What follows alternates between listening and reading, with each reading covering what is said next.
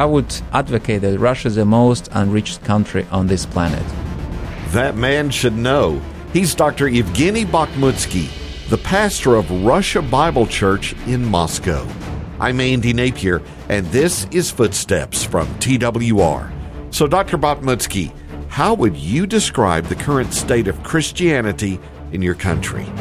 Russia, right now, probably the best stage to evangelize.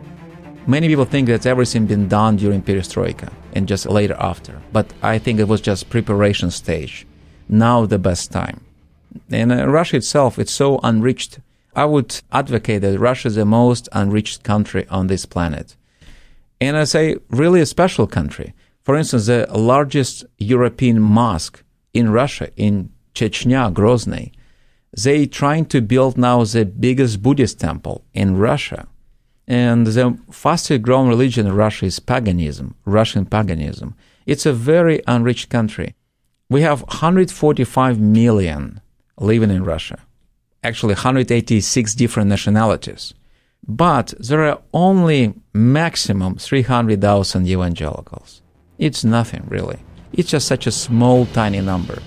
Russia is more secular than the most secular European country like France. So it's very unreached. And, but it's a great time now. Today, right now, pray for the gospel to spread throughout Russia and support ministries that are preaching the good news of Jesus in that huge country.